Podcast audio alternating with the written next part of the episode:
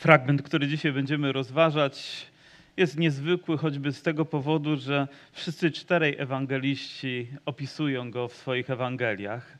Wiemy, że mamy pierwsze trzy Ewangelie, tak zwane synoptyczne, czyli gdybyśmy je ułożyli gdzieś w słupkach, to one są porównywalne ze sobą. Ewangelia Jana jest nieco inna. Niektórzy mówią, że głębsza, że bardziej taka, nie wiem, mądrzejsza, czy więcej słów ma dotyczących zbawienia, ale myślę, że wszystkie trzy po prostu są tak samo ważne, ale wszyscy czterej ewangeliści jakby tą historię ujęli, ponieważ ma ona szczególny wydźwięk dla naszego życia, o czym za chwilę chwileczkę się też przekonamy, gdy będziemy nawet ją kończyć i pójdziemy nieco dalej.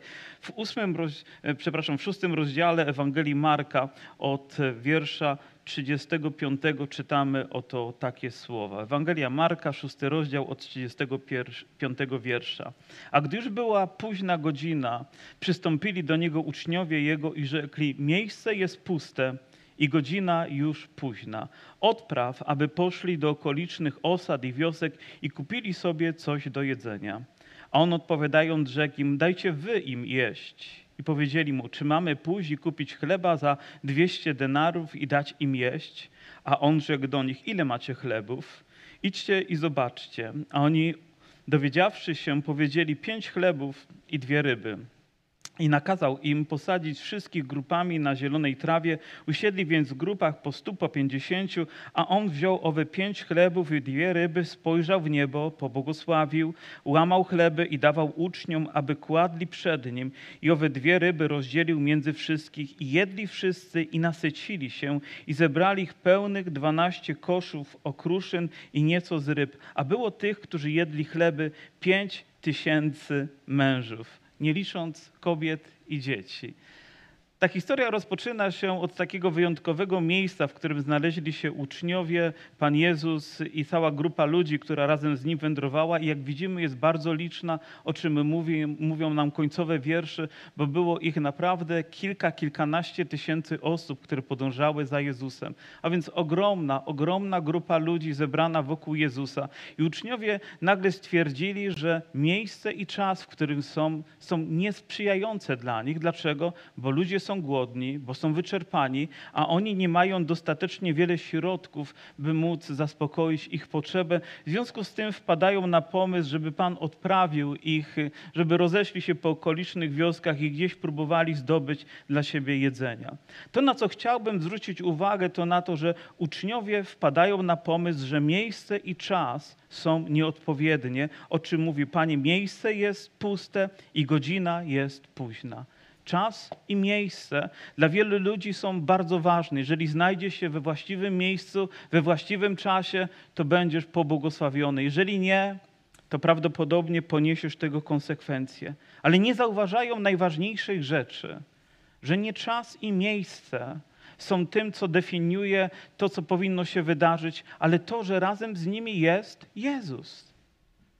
I to zwraca naszą uwagę, że nie miejsce i czas, nie okoliczności, nie sytuacje, ale to, że z nimi jest Jezus, jest najważniejszą rzeczą, do której człowiek powinien dojść, gdy inne rzeczy zawodzą. Ale my, jako ludzie, lubimy zwracać uwagę na okoliczności, które nam towarzyszą. I żyjemy w jakichś czasach, żyjemy w różnych czasach, i nawet zauważyłem, że coraz mniej w kościele słyszę o tym, jak było kiedyś, ale ludzie chcieliby bardzo szybko przejść do tego, tego, co będzie.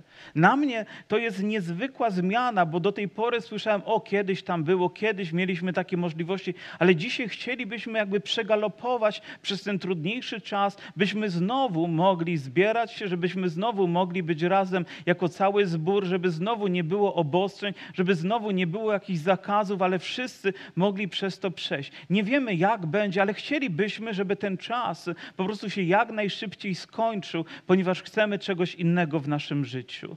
Myślę, że to powinno być o wiele głębsze, ale wiem, co to znaczy znaleźć się nawet we właściwym czasie, tylko w niewłaściwym miejscu.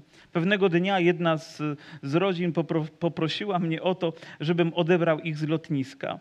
Nie, nie mówię tego po to, żeby was zniechęcić do tego, byście mnie o to prosili, ale ja z tym mężczyzną, który mnie o to poprosił, rozmawialiśmy. On mówi, o, odbierzesz nas z lotniska? Jasne, że odbiorę was z lotniska. Mówi, kiedy? No powiedzmy, że to jest sobota. O której godzinie? O 16. Ja mówię, jasne, że nie ma sprawy, przyjadę, odbiorę was. Nawet miałem jechać, wziąć ich samochód, ponieważ był większy i pojechać. Pierwsza rzecz, która już była nie tak, to zajechałem i ich samochód stał dwa tygodnie i akumulator się rozładował, więc nie mogłem nim jechać. Mówię, ale dobra, mam jeszcze czas, zdążę. Pojechałem do Pyżowic na lotnisko i przychodzi godzina, nie wiem, e, za 15, czwarta, więc po południu, więc mówię, mam czas, żeby go odebrać. Przychodzi godzina 16, czekam aż samolot wyląduje, ale żaden taki samolot w ogóle nawet nie wylądował, nawet na rozkładce się nie pojawiał, a więc czekam dalej. W pewnym momencie telefon tego, tego człowieka do mnie mówi, jesteś na lotnisku? Mówię, jestem na lotnisku, czekasz na nas? Czekam na was. W jakim terminalu? Podaje mi terminal, mówię, tutaj nie ma takiego terminala. Mówię, ja nie wiem, co się dzieje. I w pewnym momencie uświadomiłem sobie, że chyba jesteśmy nie tam, gdzie potrzeba. Okazało się, że ja pojechałem do Pyżowic, a on wylądował w, w Krakowie. Byliśmy we właściwym czasie, tylko byliśmy w niewłaściwym miejscu, a więc szybko musiałem jechać do Krakowa, żeby go odebrać. Czas i miejsce mają jakieś znaczenie, ale najważniejszym znaczeniem dla nas nie jest nawet czas i miejsce, ale najważniejsze jest to, że z nami jest Bóg. I możemy żyć w trudnych czasach, i być może czasy są niesprzyjające, okoliczności nie przemawiają na naszą korzyść, ale nie to powinno być tym, co powinno nas zastanawiać, ale to, że z nami jest Bóg, że w każdym czasie i w każdym miejscu Bóg powiedział: Ja będę razem z wami i was nie opuszczę. Moja siostro i mój bracie, może więcej powinniśmy patrzeć na Jezusa niż na okoliczności, bardziej zwrócić uwagę na to, że Jego obecność jest gwarancją, że przejdziemy przez ten czas i te okoliczności nie wpłyną na nasze życie, bo On jest tego gwarancją. Amen. I ktoś z Was, może ktoś, kto siedzi dzisiaj na tym miejscu, mógłby powiedzieć tak, miejsce, w którym jestem, jest nie najlepsze dla mnie. Może czas, w którym jestem, jest trudny w moim życiu. To może się wszystko zdarzyć i dlatego zachęcam Cię, abyś nie postąpił tak jak uczniowie, jak nakazuje nam nasze ciało i nasze potrzeby, ale żebyśmy w tym mogli zwrócić się na tego, który ma moc rozwijać rozwiązać tą sytuację i nawet powiedzieli mu: odpraw ich. Oni nie tylko wiedzą, że czas i miejsce jest nieodpowiednie, ale oni nawet wiedzą, co Pan Jezus w tej sytuacji powinien zrobić. Zachowali się po ludzku. Być może ja i Ty na ich miejscu zachowalibyśmy się tak samo. Może w podejmowaniu naszych decyzji patrzymy na pieniądze, patrzymy na pogodę, patrzymy na okoliczności, patrzymy na tysiąc innych rzeczy, ale powinniśmy patrzeć na Jezusa i nawet zaczynamy Mu mówić, co On w związku z tym ma zrobić. Panie, Ty widzisz, jak jest i masz zrobić to tak. Nie wiem, dlaczego ludzie mówią Jezusowi, co ma zrobić, jakby on sam nie wiedział, co ma zrobić. Czy nie powinni raczej powiedzieć, Panie, co my powinniśmy zrobić w tej sytuacji? Czy nasza modlitwa nie powinna wyglądać zupełnie inaczej? I szczerze Wam powiem, że ja jestem pełen obaw, gdy słyszę modlitwy, które nakazują coś Bogu które zmuszają jakby, że Bóg musi w tej sytuacji tak postąpić, a czy On nie wie lepiej, co my powinniśmy otrzymać w tym momencie? Czyż On nie ma lepszego planu dla nas? Oczywiście, że wszystko, o co modlimy się zgodnie z Bożym Słowem, jest właściwe. Wiemy, że to, co Bóg obiecał, ma moc też realizować i możemy na te obietnice się powoływać, ale są sytuacje, które mogą być trudne, okoliczności, które mogą być dla nas nawet dramatyczne, ale proszę, zwróć swoje serce na Jezusa. On jest gwarancją, że przejdziesz przez ten czas i Bóg cię z tego miejsca wyprowadzi. I nawet gdy potrzeba jest tak duża, że przekracza nasze możliwości, to On ma ma plan rozwiązania. I odpowiedział im, że dajcie wy im jeść. Liczba jest duża. Głód jest wielki, potrzeba wielka. Może dzieci zaczynają płakać, głód jest coraz większy. A Pan Jezus mówi: Wy dajcie im jeść. Czytając te słowa, uświadomiłem sobie, że w jakichś czasach i okolicznościach Kościół jest odpowiedzią.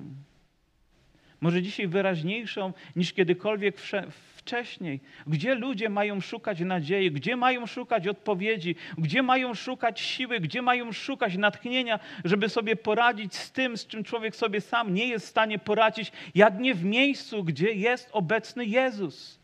Wierzę, że jako Kościół mamy coś do zaoferowania, mamy możliwość dać ludziom świadectwo, że nie czas i miejsce definiują nasze życie, ale Boża obecność jest gwarancją dla nas, że Pan będzie i będzie nas dalej prowadzić, On będzie dalej wykonywać swoje dzieło w naszym życiu. Amen. Jesteśmy dzisiaj na tym miejscu, jesteśmy wierzę we właściwym czasie, ale nawet najważniejsze w tym jest nie miejsce i czas, ale Boża obecność, która jest dzisiaj w naszych sercach. I przyszliśmy tutaj nie dla siebie nawzajem, nie przyszliśmy, żeby spełnić obowiązku, ale żeby odnaleźć Jezusa. I on mówi: Wydajcie im jeść. Wy macie coś, co możecie zaoferować temu zgubionemu, głodnemu światu. Mówią, I oni powiedzieli mu, czy mamy pójść i kupić chleba za 200 denarów i dać im jeść? Wiecie, to nie jest odpowiedź. Ja słyszę tutaj nutę takiego pewnego cynizmu, który jest. Mówi, Pani, jak Ty sobie to wyobrażasz? Że teraz za te marne pieniądze my mamy, mamy zaopatrzyć tych wszystkich ludzi. I gdybym miał stawiać na to, kto wypowiedział te słowa, zgadnijcie, kogo bym wybrał z uczniów. Prawdopodobnie wy również na niego byście postawili, ponieważ pieniądze się tutaj odzywają i mamy za mało, żeby dać tym ludziom. Jeżeli będziemy patrzeć tylko na pieniądze, to nigdy nie wykonamy Bożego dzieła. Nieraz sobie tak myślę, kiedy jest odpowiedni czas, żeby coś zaczynać. Oczywiście musimy zgromadzić, musimy być mądrzy, musimy wiedzieć, ile mamy środków, ale czasami trzeba po prostu wbić kij na pustyni i czekać, aż on zakwitnie.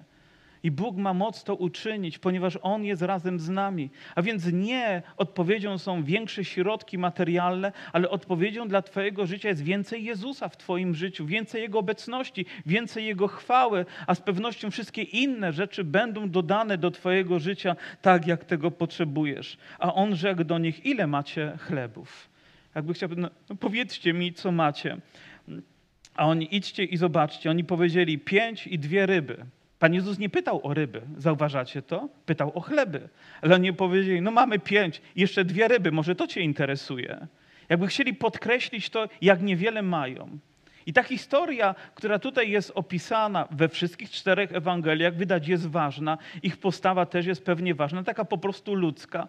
I kiedy Bóg spytał mnie, no dobra, to co jeszcze masz? I mogę powiedzieć, Boże, mam tak niewiele, ale to, co mamy, czasami tak niewiele jest wystarczające, by Bóg wziął i za chwileczkę o tym będziemy czytać i uczynił błogosławieństwem dla nas. Oto czytam w Starym Testamencie o pewnej, wdo, o pewnej wdowie, która miała męża, który służył Panu, ale gdy on umarł, ona popadła w problemy finansowe, przyszła do proroka i mówi, co mam zrobić? Mówi, on był czcicielem Pana, a ja żyję w długach. Za chwilę przyjdzie ktoś, kto upomni się o moje dzieci, by wziąć je w niewolę. Na kilka lat przynajmniej, na siedem lat można było takie dzieci zabrać i później one były wykupywane znowu, ale, ale to jest zbyt długo dla matki, która kocha swoje dzieci i wtedy mówi, co jeszcze masz? Ona mówi, nic nie mam, oprócz bańki oliwy. I mówi, dobra, to zamknij się w domu, napożyczaj sobie na czym, mówi, byle nie za mało, pamiętaj, byle nie za mało, a później zamknij się ze swoimi dziećmi i nalewaj z tego, co masz. I kiedy zaczęła nalewać, okazało się, że to naczynie nie miało dna. Być może było kilkulitrowe, ale okazało się, że wszystkie naczynia z niego zostały wypełnione.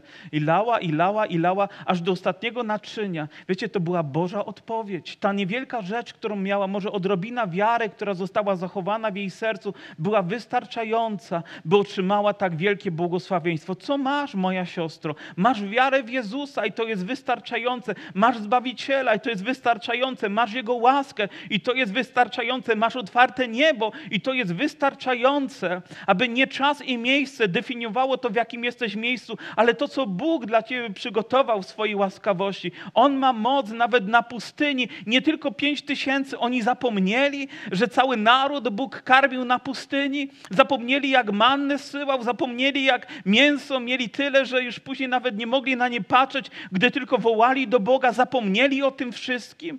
Przecież przecież z nimi był Jezus, przecież z nami jest Jezus, On jest dzisiaj tutaj obecny. A więc czasy, w których żyjemy, nie są powodem do tego, żeby tylko narzekać.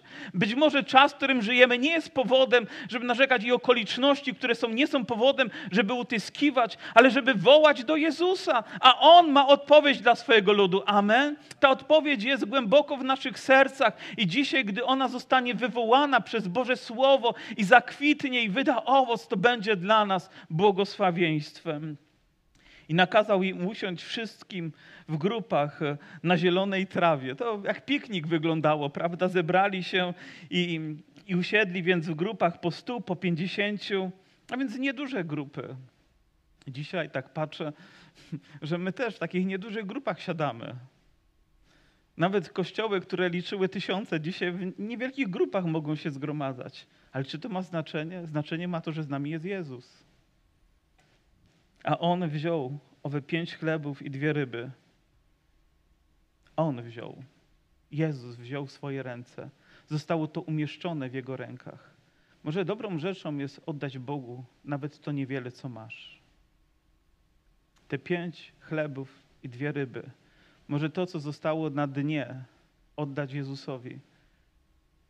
Chętnie przychodzimy do Niego w, w, potrzebach i mówimy, Panie, zaspokój. A On mówi, dobrze, to co mi jeszcze jesteś w stanie dać? I myślę, że każdy z nas ma coś, co może jeszcze dać Jezusowi. Spojrzał w niebo, gdzie my patrzymy, nie wiem, na okoliczności, na czas, a Jezus spojrzał w niebo i to niebo było otwarte. A więc nie na ziemię, ale w niebo. Nie pod nogi, ale w niebo. Gdzie my powinniśmy patrzeć, gdy przychodzą trudności? Do gazet? Oczywiście, że one nas, on nam o czymś mówią. Do internetu? Oczywiście, że jest pełne różnych informacji. Ale czy nie częściej powinniśmy patrzeć w niebo niż na okoliczności? I pobłogosławił. Innymi słowy, modlił się. I co ciekawe, modlił się trochę inaczej niż my. Najczęściej, gdy my się modlimy, to mamy spuszczone głowy i zamknięte oczy, a Jezus miał podniesioną głową i otwarte oczy, prawda? Może tak trzeba się modlić, z podniesioną głową, z wyciągniętymi rękami, bo nasza pomoc nie jest stąd, tylko stamtąd, prawda? Może nawet ten obraz coś mówi, że potrzebujemy odpowiedzi z nieba. I ta sytuacja, w której oni była nie do rozwiązania po ludzku i my jako Kościół w historii stawaliśmy nasi dziadkowie, nasi prekursorowie w wierze stawali i my będziemy wstawać w sytuacji nierozwiąza- nierozwiązywalnych dla nas. Ale możemy spojrzeć w niebo i wiemy, że przyjdzie pomoc dla każdego z nas. Nawet najwięksi kaznodzieje stawali, stawali w momentach swojego życia, swojej służby, gdzie wiedzieli, że jeżeli nie będzie odpowiedzi z nieba, to nie będzie nic z tego, co oni złożyli, z czym się poświęcili dla Boga. Powiem, sytuacje przerastały ich i wszelkie ich możliwości topniały. Może to był czas, kiedy Bóg uczył ich też wyjątkowej lekcji, aby padali na kolana i zaczynali wołać do Niego tak, jak On sobie tego życzy. Błogosław. Błogosław też to, co masz, błogosław możliwości, które masz, to, co Bóg ci dał. Nie narzekaj na to, czego nie masz, ale zwróć uwagę na to, co masz. A gdy masz Jezusa, Masz wszystko, czego potrzebujesz, by Twoje życie mogło być wolne, być pełne pokoju, być szczęśliwe, być pełne nadziei, ponieważ masz Jezusa. Błogosław Boga za to, że przyszedł, aby zamieszkać w Twoim sercu, dać Tobie wolność. Błogosław Go za to, że dał Ci nowy sposób myślenia i patrzenia na rzeczywistość. Błogosław Go za to, że dał Ci pięć chlebów i dwie ryby. Błogosław Go Kościele, a zobaczymy Jego wielką chwałę i moc w odpowiedzi. Amen. Błogosław Go wtedy, kiedy jest źle, bo gdy przyjdzie dobrze, obyś o tym wciąż pamiętał. Błogosław Go w każdej sytuacji, w której jesteś. Błogosław Go, gdy nadchodzą złe informacje. Słyszałem kiedyś pewne świadectwo i ono jest z tego, co wiem, prawdziwe. I oto pewien pastor, sługa Boży, naprawdę oddany Bogu, po prostu spodziewali się z żoną dziecka i żona, to było w czasach, kiedy nie można było jeszcze wykonywać badań, więc gdy dziecko się rodziło, to i płeć była niespodzianką, wszystko było niespodzianką. To były czasy dopiero, nie? A, a dzisiaj jest takie to wszystko, można powiedzieć, przewidywalne, ale poszła urodzić dziecko i dostał telefon, bo wtedy, wiecie, no nie można było być razem z żoną na porodówce. Ja zaliczam się do tych, których nie był przy żadnym porodzie swojego dziecka. No, no, no nie byłem, po prostu takie czasy były. ale wspierałem ją, oj, wspierałem ją na pewno. Także do, dostał telefon z taką przykrą informacją, był bardzo znanym kaznodzieją w mieście, że jego dziecko urodziło się kalekie. Wiecie, jakie pierwsze słowa wypowiedział ten kaznodzieja? Jakie wy byście wypowiedzieli? Powiedział, chwała Bogu. Myślę, że nie było to dla niego łatwe, ale za wszystko Bóg jest godzien, żeby go uwielbić. I to świadectwo było tak wielkie dla tych kobiet, bo one jakby zadzwoniły, sprawdzając jego serce, że w następną niedzielę kaplica była bardziej wypełniona niż kiedykolwiek wcześniej. Błogosław Boga. Błogosław Go wtedy, kiedy masz dobrze i wtedy, kiedy masz trudności. I łamał chleb i dawał uczniom, aby kładli przed nim i owe dwie ryby rozdzielił między wszystkich i jedli wszyscy i nasycili się. Bóg chce, żeby każde jego dziecko zostało nakarmione. Naprawdę Bóg nie chce, żeby ktokolwiek z nas dzisiaj z tego miejsca wyszedł głodny, wyszedł nienasycony Bożą łaską. Bóg daje nam możliwości. To, ile zaczerpniemy, też zależy od nas, jak bardzo jesteśmy gotowi wyciągnąć naszą rękę, by po to sięgnąć. I zebrali pełnych 12 koszów okruszyn. Czy nie myślicie, że ta liczba 12 nie jest przypadkowa?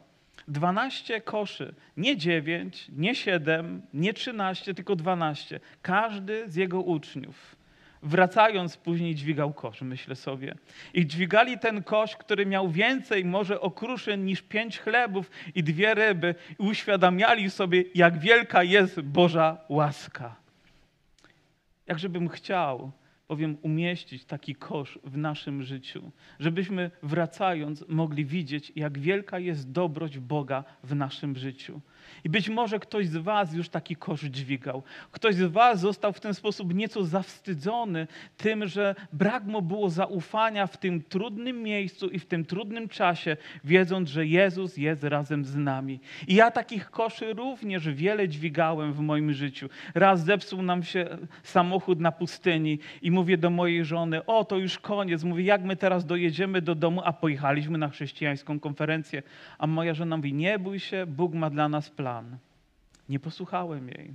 Miałem kazanie w następny dzień w zborze w Lubinie, zwiastowałem słowo i podzieliłem się tym, że gdzieś nam się samochód rozkraczył po drodze. Po nabożeństwie przyszedł do mnie brat i powiedział, gdzie ten samochód jest? Ja mówię, no tam. Mówi, możecie go doholować do mnie? Ja mówię, no może możemy doholować. Doholowaliśmy, wszedł do warsztatu i to tak jak na filmach, tylko iskry leciały i dźwięki były tam wydawane. Przyszedł i aparat zapłonowy złożył. Powiem z niczego, jakby z zapałek wystrugał.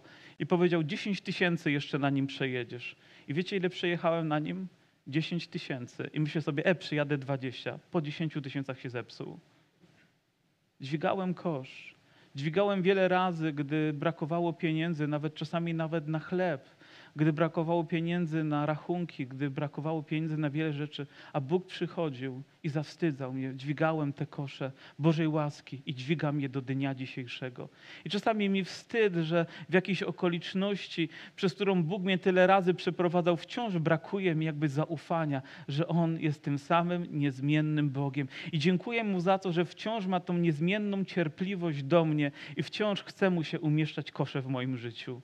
I to są kosze błogosławieństwa, kosze Jego łaski. Może warto by je sfotografować i przywiesić sobie na tablicę, żeby pamiętać, jak dobry jest nasz Pan. A później widzimy, że Pan Jezus nakazuje swoim uczniom i zaraz kazał uczniom. Jeżeli ktoś mówi, że Jezus o nic nam nie każe, a On tu kazał uczniom. Po prostu macie się przeprawić i koniec. A więc oni byli posłuszni temu i znowu wsiedli w łodzie, żeby przeprawić się na drugą stronę i płynąc w kierunku Betsaidy, ale on sam z nimi nie wsiadł do łodzi, ale poszedł na górę, aby się modlić. A gdy nastał wieczór, łódź y, była na pełnym morzu, a on sam był na lądzie. I mm, ujrzawszy, że są utrudzeni wiosłowaniem, bo mieli wiatr przeciwny. A więc znaleźli się znowu w okoliczności, która była przeciwna. Czy ktoś z Was płynął kiedyś łodzią pod wiatr? Wierzcie mi, płynąłem. Powiem, to było w zasadzie wiosłowanie jakby i stanie w miejscu. To tak jakbym na siłownię poszedł i wiosłował, tylko urządzenie się nie przesuwa. Tylko tam cel był taki, żeby się przesuwać. Wiosłowałeś, wiosłowałeś, ale wiatr był tak silny, że stałeś w tym samym miejscu, w tym samym miejscu. I to było frustrujące, to było męczące, to było wyczerpujące i czasami takie jest życie. robisz wiele wysiłku i stoisz w tym samym miejscu. Koła się kręcą, ale ty nie posuwasz się do przodu. Ktoś z was był w takim miejscu? Modlisz się o coś, ale nagle nie przychodzi odpowiedź, a okoliczności stają się jeszcze trudniejsze. Patrzysz na nie i mówisz, po co ja się tutaj znalazłem? Po co Jezus kazał mi się przeprawić? Dlaczego znalazłem się w tej łodzi? Dlaczego ten wiatr wieje? I z pewnością takie myśli pojawiają się w życiu człowieka. Wiecie dlaczego? Bo we mnie by się takie myśli pojawiły. Dlatego, że ja mam też takie słabości. Gdy wieje wiatr i są, są przeciwności, a ja nie mogę posuwać się naprzód tak, jakbym chciał, zadaję sobie pytania. Może jestem nie we właściwym miejscu, może robię niewłaściwe rzeczy, może coś w moim życiu jest nie tak. Ale oni byli we właściwym miejscu. I Bóg o tym wiedział, i że widział, że są utrudzeni, i On pojawił się też, a On, a oni, ujrzawszy go chodzącego po morzu, mniemali, że to zjawa i krzyknęli. Nie dziwię się. Wyobraźcie sobie środek nocy, są wyczerpani i oto widzą na horyzoncie jakąś zjawę i nie wiedzą, czy, czy to jest coś takiego realnego, czy nie. I w związku z tym krzyknęli. Bo wszyscy go widzieli i przelękli się, a on zaraz przemówił do nich tymi słowy: Ufajcie. I zwróćcie uwagę tutaj na kolejne słowa: Ufajcie, jam jest nie bójcie się. Trzy rzeczy. Ufajcie, jam jest, nie bójcie się. Jeżeli Bóg jest z nami, mamy zaufanie, nie musimy się lękać. Prawda? Ufajcie, jam jest, nie bójcie się. Gdyby zabrakło Boga, to ufność cokolwiek nie wystarczy, będzie strach. Ale jeżeli mamy zaufanie i mamy Boga, strach musi ustąpić. W świetle Bożej obecności. Bóg jest większy niż strach. Jeżeli jesteśmy z Bogiem, to każdy wróg jest mniejszy. Jeżeli jesteśmy z Bogiem, wszystko jesteśmy w stanie przezwyciężyć. Mówi, ufajcie im. I wszedł do nich do łodzi i wiatr ustał, a oni byli wstrząśnięci do głębi i nie rozumieli bowiem cudu z chlebami, gdyż serce ich było nieczułe. I w zasadzie ostatni wiersz, który tutaj Marek daje nam w tej historii, jakby jest w oderwaniu. Oto oni są utrudzeni, oto oni są w tych przeciwnościach tego wiatru, który wieje, a on, on mówi, bo nie rozumieli cudu z chlebami. Mówi, jakie znaczenie miał ten, chlub, y, ten cud z chlebami, żeby oni teraz mogli wyciągnąć z tego jakąś lekcję. Okoliczności tam wiemy, że były niewłaściwe. Wiemy, że czas był dla nich trudny, ale był z nimi Jezus. I tutaj historia jakby się powtarza. Okoliczności dla nich są trudne, wiatr wieje, są na morzu. Oto widzą, że nie są w stanie poradzić temu sami. Czas wydaje się nieodpowiedni, bo są w środku nocy, że nawet nie wiedzą, dokąd za bardzo płyną, ale znowu pojawia się Jezus. Jeżeli zrozumieliby cud z chlebami, zrozumieliby, że Bóg w każdej sytuacji będzie razem z nimi. Moja siostro, mój bracie. Bóg jest razem z Tobą w tych okolicznościach, w którym jesteś. Moja siostro, mój bracie, Bóg jest razem z nami, z Kościołem, w miejscu i w czasie, w którym jesteśmy.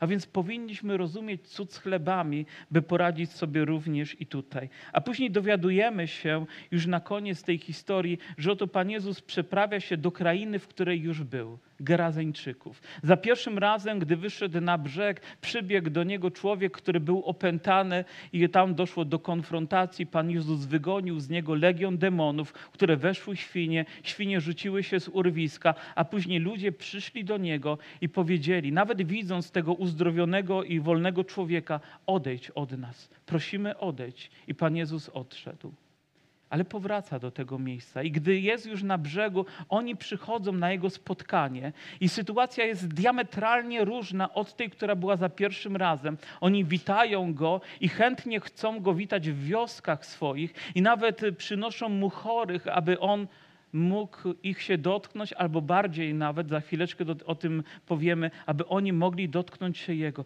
Zobaczcie, gdy jakaś ziemia dostąpiła uwolnienia. Gdy przyszedł Bóg i uwolnił tą ziemię od tego przekleństwa demonicznego, które tam było jak chmura taka ciemna nad nimi, oto atmosfera się zmienia. Może potrzebowali też czasu, żeby zrozumieć, jak wielka łaska ich spotkała. Nie zawsze wszystko dzieje się za pierwszym razem. Czasami Bóg coś czyni, ale to może być tak dramatyczne, że ludzie tego nie rozumieją i potrzebują czasu, aby po raz kolejny Bóg swojej miłości przyszedł ze swoim słowem i dotknął naszego życia, aby mogło się stać coś wyjątkowego. Czasami emocje nie są dobrym doradcą. Potrzebujemy czasu. Zwiastujesz komuś Ewangelię raz, ale nie poddawaj się, bo przychodzi czas, kiedy ta osoba się otworzy na nowo, aby przyjąć Słowo Boże. Ktoś mnie zwiastował Ewangelię, nie przyjąłem za pierwszym razem. Ktoś kolejny mi zwiastował Ewangelię, moje serce było bardziej poszerzone, aż przyszedł czas, kiedy Bóg swojej nieugiętej miłości i łasce nie zrezygnował ze mnie i przyszedł i zostałem zbawiony. Oto czas, kiedy ziemia się otworzyła, siła demoniczna odeszła, a łaska Boża pojawiła się w całej tej ziemi. I oto dochodzimy do takiego miejsca, a gdziekolwiek poszedł do wsi albo do miast, albo do osad, kładli chorych na placach i prosili go, aby się mogli dotknąć choćby kraju szaty jego, a ci, którzy się go dotknęli, zostali uzdrowieni. Widzicie różnicę? Nie wiemy, ile osób zostało uzdrowionych, a może więcej niż tych świń, które zostało wrzucone tam do wody. Teraz ludzi zostało uratowanych. Tak wielka jest łaska Boża. Gdziekolwiek wszedł, ludzie wyprowadzali swoich chorych i, i prosili Go, i zwróćcie uwagę, i prosili Go, aby mogli się Go dotknąć. Ja zwróciłem na to uwagę. Wiecie dlaczego? Ponieważ oni prosili Go, aby pozwolił im się dotknąć. I ja wierzę w to, że Kościół powinien mieć na tyle pokory, by prosić. Mogli powiedzieć, Panie, nakazujemy Ci, żebyś się nas dotknął.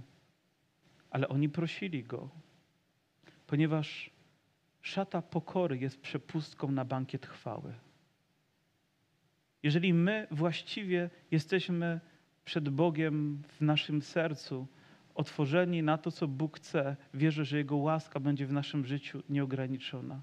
I kiedy widzę dzisiaj też, co Pan Jezus musi zrobić, ponieważ ludzie sobie tak życzą, to chciałbym zwrócić Wam, drogie siostry i drodzy bracia, uwagę choćby na ten fragment, gdzie ludzie prosili, mówi, Boże, prosimy Cię, Panie, prosimy Cię, czy możemy się dotknąć Ciebie, czy możemy dotknąć się Twojej szaty. I Pan Jezus pozwalał im, dobrze, dotknij się, dobrze, dotknij się. Ale oni prosili Go, czy możemy się dotknąć, a ktokolwiek się Go dotknął, został uzdrowiony. Proś.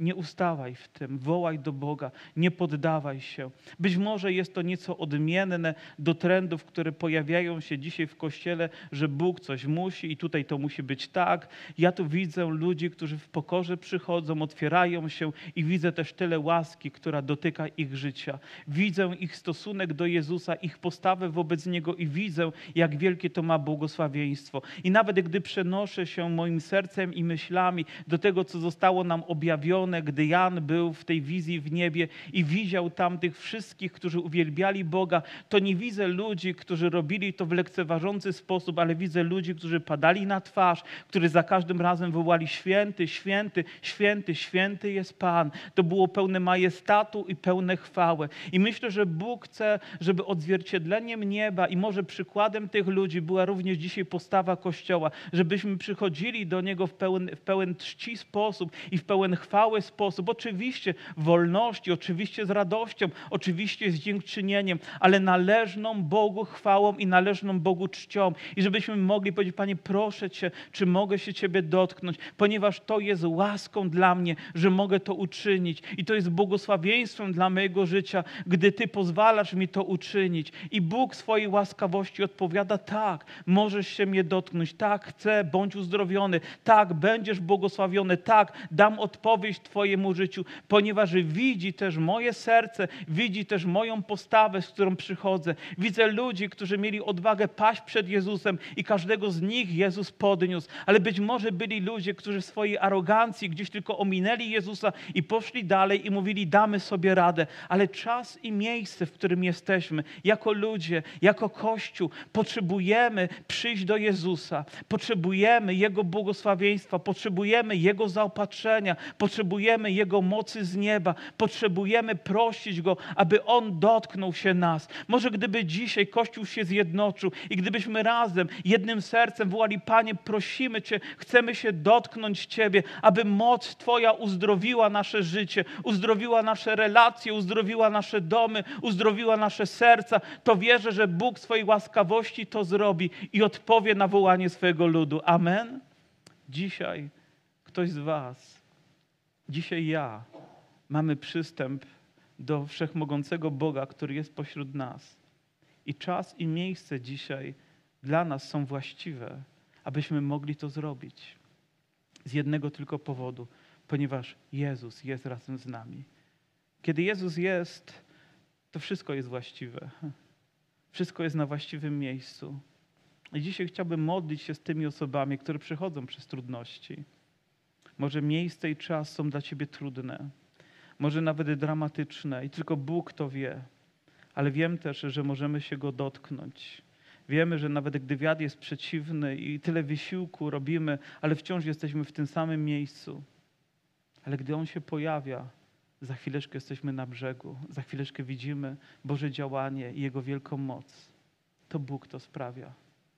Ja nie chcę być człowiekiem, który tylko wiosłuje i narzeka, ale chcę być człowiekiem, który oddaje Bogu, spogląda w niebo, błogosławi Go, dotyka się Go i otrzymuje to, co Wszechmogący Bóg może dać.